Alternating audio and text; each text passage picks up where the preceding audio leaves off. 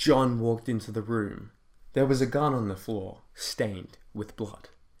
That's a question arc, and we're going to explain what those are in today's episode.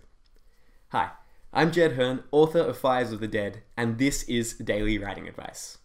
So, question arcs are a term that I coined back in, I think it was a 2017 article that I wrote on Harry Potter and the Half Blood Prince.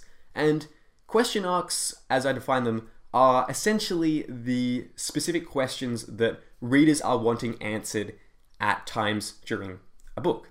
So, a question arc begins or is opened when a question is raised in the reader's mind. So, this can be as big as who used the blood-stained gun that's on the floor that John's found, or it can be as small as, oh, I wonder how this character will react to this other character bringing them flowers, which maybe isn't small if you're writing a romance, that might actually be the main point of it.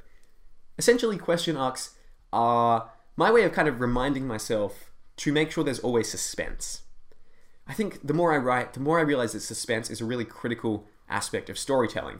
And definitely in Fires of the Dead, which is my most recent book, um, suspense was a massive focus for me. It was all about making sure that on every single page, there was at least one question arc running through the book. So, the intention behind this is to make sure that readers always have a reason to continue. They always have a reason to keep turning pages. So, you want to make sure that on any page in your manuscript, there should be at least one, hopefully more than one, question arc running at the same time. Now, the Harry Potter books are a perfect example of this. They are constructed with multiple plot threads, and each of these plot threads has different question arcs.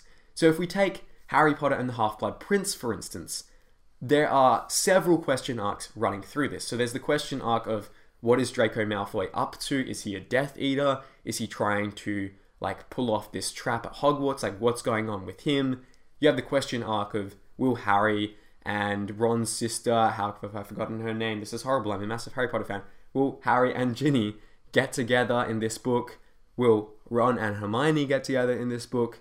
Um, what what's happening with Dumbledore and all of the Horcruxes that he's searching for? There's a ton of different question arcs going on throughout this story, and the benefit of having this kind of ensemble piece of question arcs of plot threads weaving through your book is that if readers hate the plot thread that's about the romance, they may really like the one that's about the suspense, the one that's about the murder, the one that's about the mystery.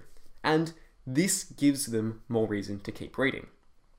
Ultimately, I think suspense is part of the equation of writing a good story. It's not the full thing, because ultimately it doesn't matter if readers just burn through the pages and there's they're left with kind of a hollow feeling at the end because there was no character or there was no plot or there was no interesting theme or whatever.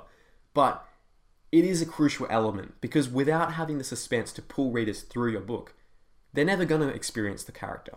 They're never going to experience the plot. They're never going to experience the setting. So use question arcs as one way, one tactic to make sure that there is constant suspense throughout your book.